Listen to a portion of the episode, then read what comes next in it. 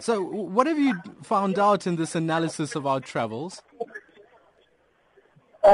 Well, what we found out is that the overall amount of travelers over the season has increased by around 5%.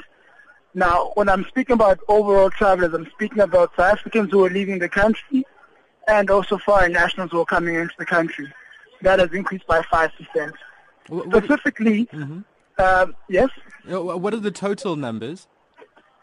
It's around 5.4 million. It's around 5.4 million of people who are traveling in and out of our borders between 1st December to the 7th of January. Now, there were a total of about 2 million arrivals of foreigners in the country. There was a lot of criticism for the Home Affairs Department of how it handled visa entries, particularly for young children, the unabridged birth certificate that was required for travellers.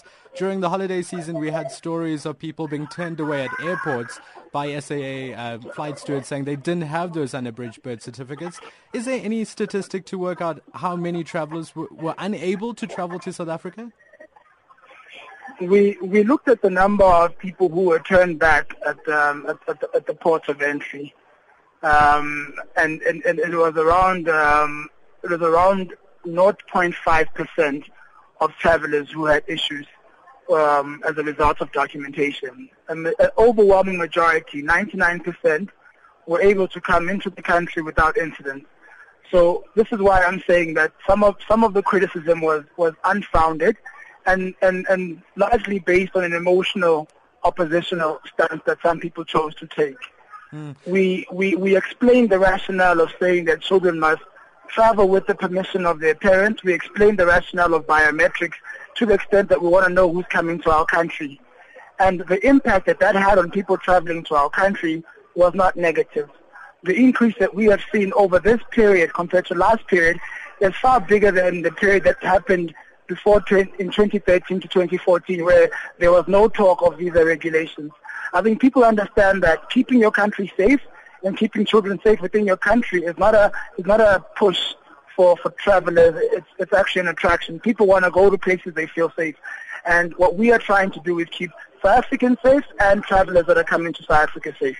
For those who still remain confused by the unabridged birth certificate and the need for it for a visa application, could you just briefly tell us why is it so important for Home Affairs to have that unabridged birth certificate before a foreigner enters the country? Well, as I said, the 2005 Children Act speaks to making sure that parents give permission for a child to travel. What our country did, a bit of an anomaly, is that we had an abridged birth certificate.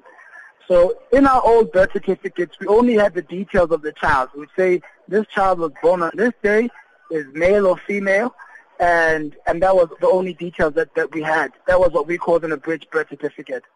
Global standards, most countries are producing birth certificates that have details of both parents. We sampled a number of countries, including some of the countries on the African continent, and they were already having birth certificates that have details of parents or a parent. So what we are doing now is moving towards an international standard of making sure that when a child is born, we know the parent of the child. Now, how this comes into play is when that child has to travel across the border and we need to ask permission from a parent or a legal guardian, we can do so because the birth certificate tells us who the legal guardian is. In the past, we only had a bridge birth certificate, so we couldn't ask you to give permission for a child because we didn't know who the legal guardian was or the parent was.